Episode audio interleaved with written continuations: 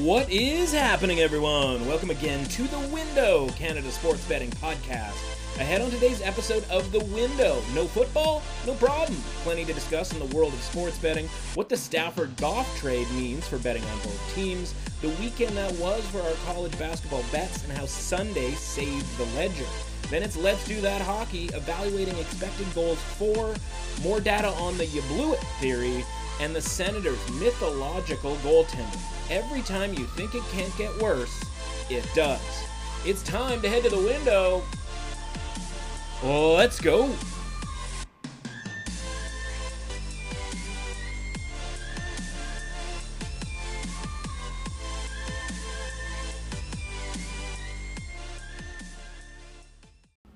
Welcome to the window. I'm your host, Matt Russell. It's the Monday football episode, and we have.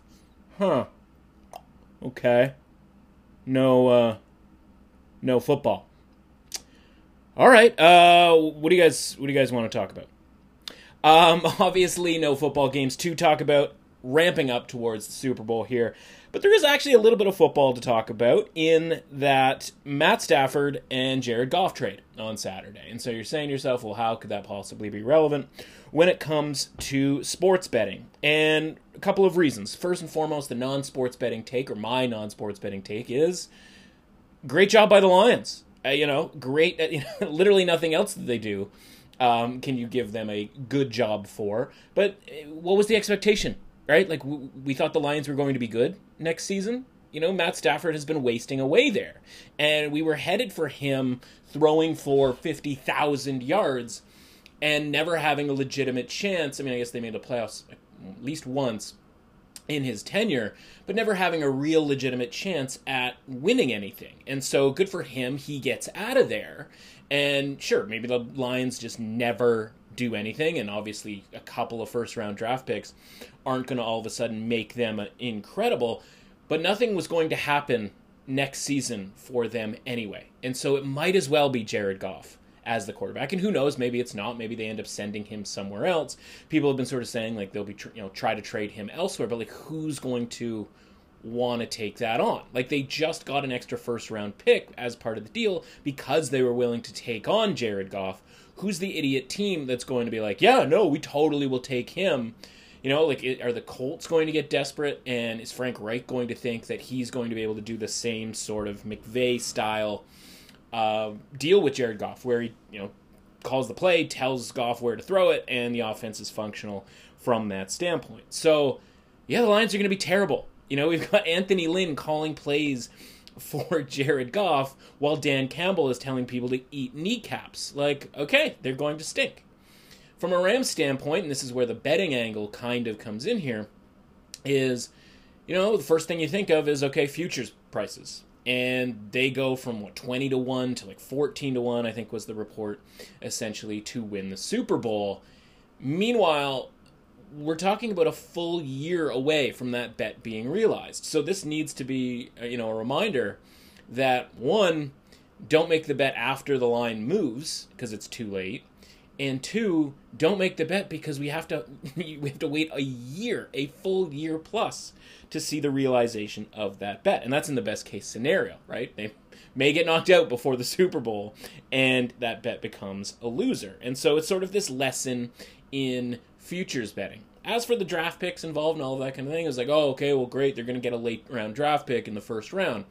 And I think sometimes we get caught up when we're all sort of watching multiple sports here, and particularly like the NBA, where the evaluation of a first round pick really means something right? Like James Harden gets traded, or Russell Westbrook gets traded, or whomever gets traded, and first round picks are flying around, and the analysis is, wow, they're oh great, they're going to get a 25th, you know, the 25th pick overall. That's not going to be any good because in the NBA, like three good players a year come out of the draft. I'm being a little bit, you know, exaggerating a little bit on that, but you know, it's kind of the truth.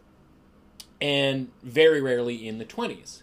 Well, in the NFL, it's different and you know this, you're a smart guy or gal, you know that in the NFL, by the time you get to the 20th pick, the 25th pick, for one, there might be a quarterback in there that is underrated. We, of course, you know, the easy example is Lamar Jackson going late in the first round. But the more important example is because of positional differentiation, you're going to get, even if it's like the 30th pick, you're going to get the second or third or fourth best player at a certain position right? You're going to get the third best linebacker available that year. You're going to get, you know, fourth best offensive lineman or defensive lineman or pass rusher. You know, maybe wide receiver, you're a top five level wide receiver if that's your need. And so when the Lions are getting all these picks, sure, like they're going to want to address the quarterback situation at some point, and they're not getting, you know, this isn't as simple as the Stefon Diggs trade where it's like, okay, we're trading a wide receiver, and we can take a wide receiver in that exact spot, and he's probably going to, I shouldn't say probably, but he could end up being just as good as Stefon Diggs, the way that Justin Jefferson was for Minnesota. So it's not one of those deals where it's like, okay, we're getting a draft pick back here from the Rams, and we can use that draft pick to directly replace the quarterback position. We're going to have to do that probably not even this year, probably next year when they stink, right? They're going to end up being terrible. Probably, maybe the worst team in the league, if not sort of a top five draft pick type situation. And that's when you get the pick because Matt Stafford was holding them back from being the worst team in the league. And so now they get you know next season a top five pick to hopefully for them to deal with the quarterback situation and then they use all of these other draft picks whether it's this season's draft picks or next season's draft picks to get better depth which was the thing that happened to them in the Matt Patricia era where he was just signing these old Patriots guys and Bill Belichick was laughing at him over and over and over again.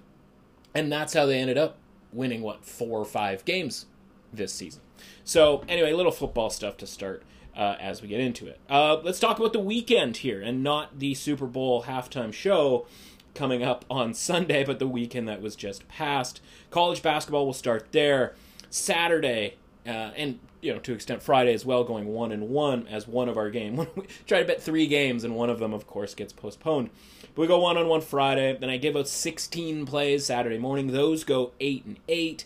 Uh, and then there was also, of course, a round robin parlay. A bit of a force there, just because we had been talking about it during the week last week, in that there wasn't that much in the way of five and a half to eight point, you know, single digit underdogs that we could grab a money line price upwards and including, you know, plus 200 on the money line. And oddly enough, the two, I should say two of the three that we had in there, we had Clemson to start, not even close on that one, but the other two, Virginia Tech and Florida both actually hit.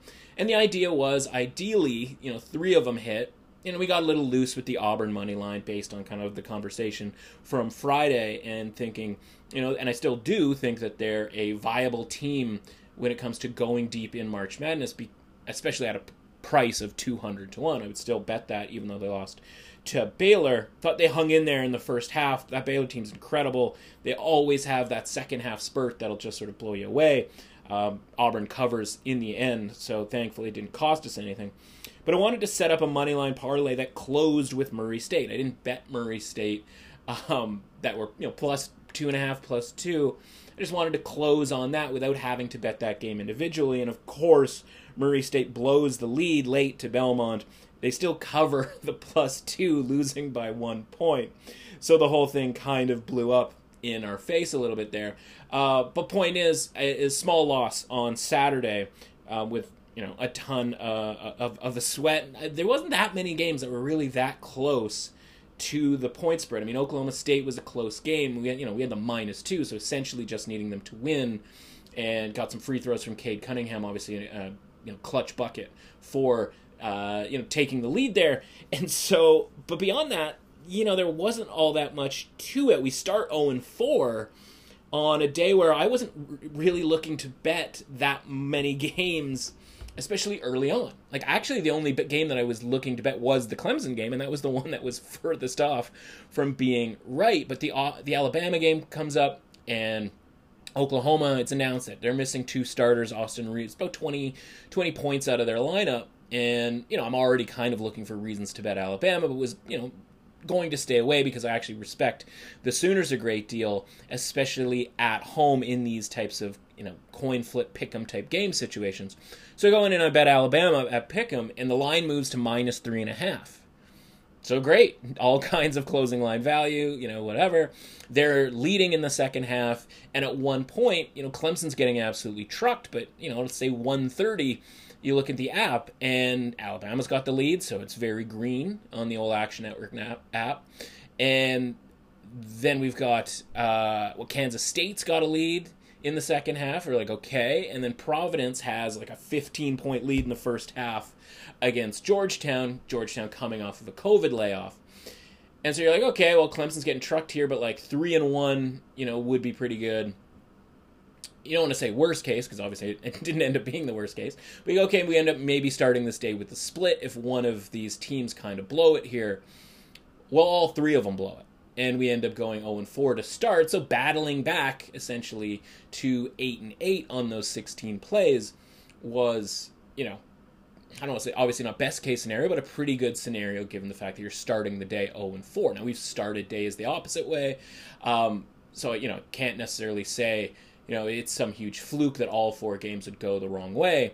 But when you are looking at it at 1.30 in the afternoon and going like, okay, yeah, this is about right, right? And we're trying to hit three out of every five games here. That's sort of been the standard that we've created for ourselves in these games. So then Sunday rolls around and we have three plays and we win them all. And none of them were particularly close. Ohio State controls Michigan State through much of the game, gives another little push there for our Ohio State future that we talked about on Friday. Um, St. John's wins outright uh, against Marquette, up 15, I believe, at half. Uh, Marquette has a huge run to start the second half and ties the game. And I'm like, are we really, you're really going to blow this game the way sort of Providence did?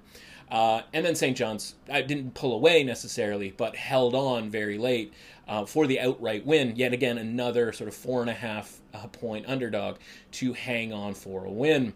And uh, and then we finished the day with Washington State plus two, who just absolutely dog walks Washington. And I don't know what happened to Washington as far as them as a program. They you know were recruiting guys who were going to the NBA, and it was always like, how is this team not better? They were pretty decent last year. Again, lost a couple more guys to the NBA draft, and now they're just maybe one of the worst, if not the worst, Power Five teams in the country. Even though Kansas State uh, in blowing that game to Texas A&M, and by the way, Texas A&M tweeted out the other, you know, on Saturday, no business being favored on the road against anybody, but Kansas State is atrocious and melted away that game, and that was uh, maybe actually more disappointing than the Alabama game because that one just kind of went weird as there was some sketchy refereeing, uh, some foul calls that even the announcers were like, I don't really understand what that's you know, what's going on there. When the announcer says when you know kid misses a free throw, when they when they cite the ball don't lie situation, then you know that they think that that call, the foul call, was really bad. Like when the announcers step in and have to throw a ball don't lie into the mix, you know um, things are pretty uh, things are pretty rough from the officiating, and a lot of layups just falling off the rim that you know Alabama or sort of any good college team makes the vast majority of those. So uh, you just sort of go, okay. But but now point is nice to bounce back on a Sunday to end up what I think we were what 22 and 14 something along those lines um, over last week, and we're still sitting not at 60% anymore, but 59% on the season. So we're more than happy with that. A couple of fun games today, but not much in the way of betting. There's actually a fun game this afternoon with Georgia Tech and Louisville. And I don't know why this game is necessarily on at 2 o'clock in the afternoon, but it is. Um, I was looking about Louisville. It was minus 3.5 last night. Didn't pull the trigger. It's now 4.5. So obviously it was on to something, at least from a value standpoint there. I'm not going to take the worst of the number at minus four and a half, especially in that key area where you know free throws could matter at the end. Um, so I'll watch it with interest because again, I think that's a pretty decent game. Georgia Tech, by the way, upset win against Florida State, a team that you know I didn't bet Florida State on Saturday because I did feel like listen, this Georgia Tech team is better than people think, and you know that line was also kind of scary too at just four and a half or five. Um, but point is, Florida State, a team that's you know now shown themselves to be capable of losing games here after just kind of killing teams over and over again the last couple of weeks. Uh, Oklahoma, um, this line opened like five. It's up to seven now. I have a lean towards Oklahoma, and this game's interesting against Texas Tech because both teams, it's kind of a rough situational spot for both teams. And the reason that I'm not going to bet this game is twofold. One, Oklahoma not getting uh, the two players that they were missing from Saturday's game, and now you know we talk sometimes about teams when they lose one of their better players or a couple of players, they play up, right? They play they have one game where they play up, knowing that they have to sort of you know fill the void essentially. And I think that's what we saw from Oklahoma, right? They played a really good game against Alabama, got a little bit lucky here and there, so that Alabama, you know, did not end up winning that game. So Oklahoma wins it going away towards the end. And so you look at that and you go, wow, I really want to fade them on the road here going forward. And so I think that's why this line's moved from four and a half very quickly to five and a half six and a half, then a seven this morning, is because people want to be fading that Oklahoma after that loss also still not having those two guys so maybe now now the rest of the guys sort of come down to earth. Um, obviously playing a home game you know against a top 10 team then now going on a, going on the road against a team that you've struggled with in Texas Tech. Now in Texas Tech side of things also kind of a rough situational spot right pulling off a miracle win against LSU at LSU. But the difference is they didn't play particularly well in that game. And so this isn't a you know, sell high situation. It's more just okay, like they played really I don't want to say really poorly, but like they played you know, not to not to their standard, I suppose, I guess you'd say. And they pulled off a victory and now they come home though, and it's a Monday evening, and so this does sort of feel like a spot to back Texas Tech. Problem is, again, the number has gotten away from a point where I would want to bet it. So sometimes you just need to be a little bit more aggressive when it comes to these numbers, grabbing them the night before. And if and when I ever do that, I put them in the app, Action Network app. Um, you know, when I do that, because I know I'm not going to be talking about it until the next day. And so that at least gives you an opportunity to know that I've made that bet. Um, tempted a little bit by Miami plus 11 here, but this just isn't the week for that, right? Uh, Miami loses on the road. We were, you know, all over that one. Uh, Wake Forest knocks them off shouldn't say knocks them off as if they were on some sort of perch, but Wake Forest beats Miami after Miami gets trucked by Florida State last week. You know, is Duke turning things around because they, you know, beat up on Clemson? I don't know that that's necessarily the case, but I think the number's inflated, but I'm not looking to back Miami at any point here, probably going forward the rest of the season because it's a bit of a mess there. Um, that's it for the college basketball scene, which means. As they say in hockey, Let's do that hockey. Yes, thank you, Laszlo. That uh, means time for Let's Do That Hockey. Three and three this past weekend, resulting in just a tiny, like 0.05 loss on the unit ledger. But more interesting than that, right? And what's the goal? The goal is to predict the expected goals for five on five, and then let the chips fall where they may right? Where at the end of the day, hockey is very much a roulette style game here where is the ball going to bounce? Where is the puck going to bounce on the roulette wheel here? And whether they're going to go in the net, whether we're going to take advantage of power plays, all of that kind of thing. And so while we go three and three on games that we bet this weekend, we actually went five and one when it comes to predicting the expected goal share, right? And that's what we're trying to do. I want to be on the right side of expected goal share because we talk about whether it's basketball or football you know the the tenets of which we evaluate a bet right? One is do we get closing line value right? Did we bet a minus six and a half when it closed seven seven and a half something along those lines?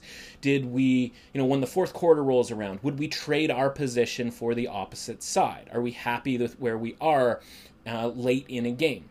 And then there's finally looking back at the box score no matter how the game ended or what the score ended up being, were we correct in our handicap of the game? Or did we have, you know, better yards per play? Were they dominant, you know, defensively, et cetera, et cetera, right? Or did we just sort of lose because, you know, there was a couple of defensive touchdowns or, you know, we lost the turnover battle with a team that doesn't normally turn the ball over at an extensive rate?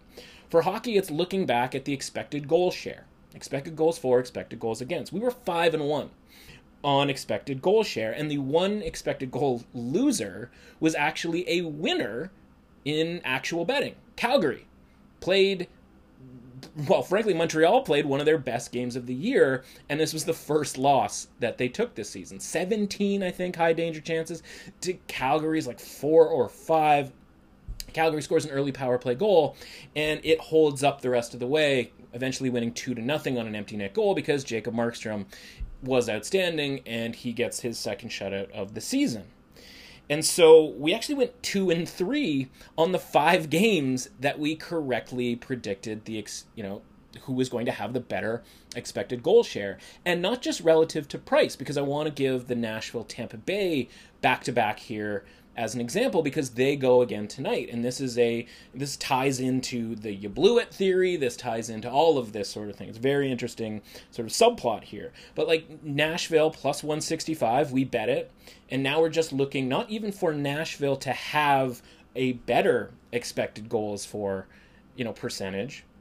We just want them to have better than what plus 165 you know a price would indicate. We would happily take a 50-50 expected goal share for Nashville and then sort of, you know, see what happens. Well, what happened was that they lose 4 to 3, you know, couple of relatively soft goals and, you know, close game but no cigar.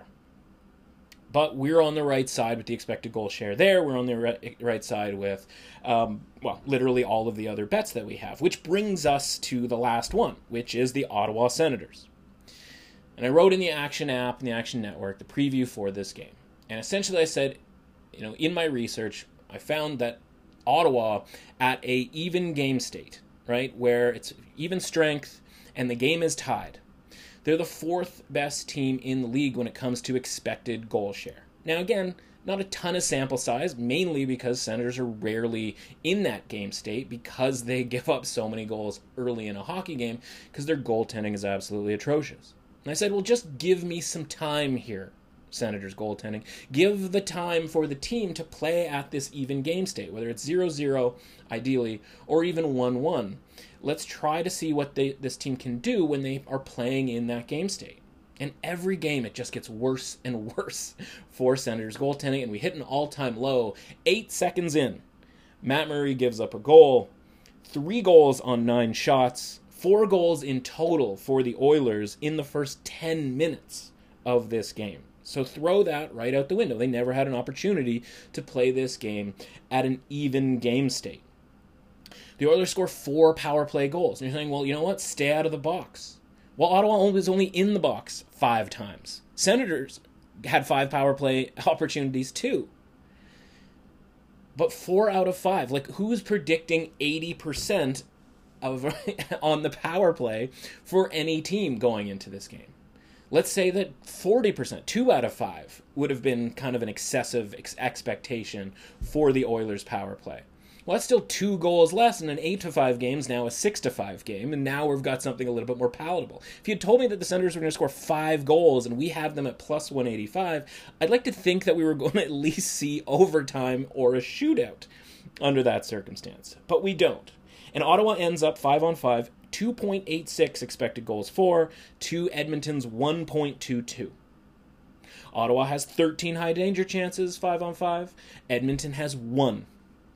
I would take these numbers and I would make this bet over and over and over again. But the problem is, we're going to get that opportunity. We're going to get that opportunity on Tuesday to get that same price and to have that relatively same expectation. But the problem is, we are still betting on the Ottawa goaltending situation and it's so incredibly bad. Like it cannot be measured at this point because you know even the the rating goes well they didn't give up any goals on high danger chances. And they only the team only gave up one high danger chance. Like edmonton's rating actually went down after that game. Because there's no expectation going forward that they're going to convert 4 out of 5 power plays there's no expectation going forward that they're going to get 4 goals on nine on non high danger scoring chances, right? Like there that you could not go into that game or any other game. So we won with Edmonton on Saturday, and we weren't going to go into that game going like, well, we'll probably go four and five, four or five on the power play. Oh, they'll probably score four goals on non high danger scoring chances. Like that just doesn't make any sense. But that's where we're at here with the Senators. Their their goaltending is so bad, it is flat out nonsensical. The you blew it theory talked about it with the Nashville game. It moves to 7 and 10, as in 7 wins for teams not blowing it and 10 teams that blew it. Now just to, you know, redefine it, re-elaborate what what this means, it means, you know, team goes into, you know, first game of a back-to-back. And doesn't have to be, you know, Saturday, Sunday back to back, could be Friday to Sunday, you know, could be a day off in between. But two straight games against the same opponent and they play better in the first game from an expected goal share standpoint, the thing that we're trying to predict. They play better, but they lose the game. Again, not that different, pretty much exactly the same, really, from Ottawa on Sunday night, and really another good example because they're playing tonight Nashville and Tampa Bay. So Tampa Bay gets the win, but they weren't the better team five on five as far as, far as creating the high danger chances that we're expecting, you know, to to pay off, right? And so you're looking at this game tonight and going like, oh, Nashville plus 150. You know, metrics say that they're the better team five on five. Like that's really good value. Problem is, you know, the, as the theory states, what happens is the better team, right? The the water finds its level, the cream rises to the top. The better team plays much better in that second game and proves that they are the better team and they win that game essentially handing the other team a you know a 2 nothing sweep over that mini two game set. And of course, the theory is you blew it, right? You blew your chance, Nashville, on Saturday. That was the game. If you were going to sweep this series, that was the game that you should have won. Now, if Tampa had won that game and they had played better 5 on 5 and they had all the sort of metrics to their advantage, then we would bet Nashville tonight because one, we'd be getting a better price, right? So the number on Saturday was plus 165. That was the money line price number today is now down to plus 150 because the market's seeing that and they're going okay like nashville actually can play with tampa and you know we can't give that same price that we gave on saturday. They're thinking the same thing that we are right? Because all these numbers they're, they're not made up. These are all real things that are happening. But if tampa bay had outplayed nashville the market would you know react opposite. They would say okay plus 165 clearly not high enough. Let's bump that up to plus 175 and now we would get into the zone here with these teams that are winning the second game of the back to back at a rate right now at about 60 to 63%, sort of depending on how you evaluate that. The official record is 34 and 23. And that's what we're trying to figure out, right? When does that 34 and 23, when can we take advantage of that? You know, when are we going to get the 34 and when are we going to get the 23? And so you'd think because of the 34 and 23 record that Nashville would be the play. You're also looking back and going like they were the better team, all kinds of value. Why aren't we betting on Nashville tonight? And the you blew it theory is pump the brakes. Tampa Bay is going to be the better team. Nashville had their chance, but Tampa Bay is going to be the better team tonight. Nashville still might win the game. We've seen this countless times. We see it every night. We just talked about it over the weekend there's countless amount of times where the better team doesn't win the game. So Nashville still might end up winning the game, and they still might go in that win column that we just talked about with regards to teams who lose the first game. But the you blew it theory states that they're not going to be the better team. So we'll see tonight. And I'd say stay away from me because of all the reasons I've sort of just said here that I think Tampa Bay is probably going to win the game, more likely than they even did on Saturday. But I'm not going to pay the price to find out we're really just going to stay away from this. Now, this, you know, the record for this has gone from you know three and eight. Now it's seven and ten, four and two this past weekend. Right? Edmonton didn't blow it after playing better against Toronto in the first game.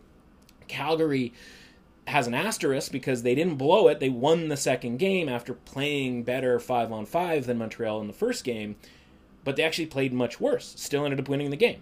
This would be the same situation as if Nashville played really poorly tonight but won the game 2 to nothing. Chicago, Minnesota, two teams that didn't blow it, won the second game of their back to back. Teams that did blow it, Detroit and the Islanders. Detroit, you know, talked about in a preview yesterday between Florida and Detroit, played the better game on Friday against Florida.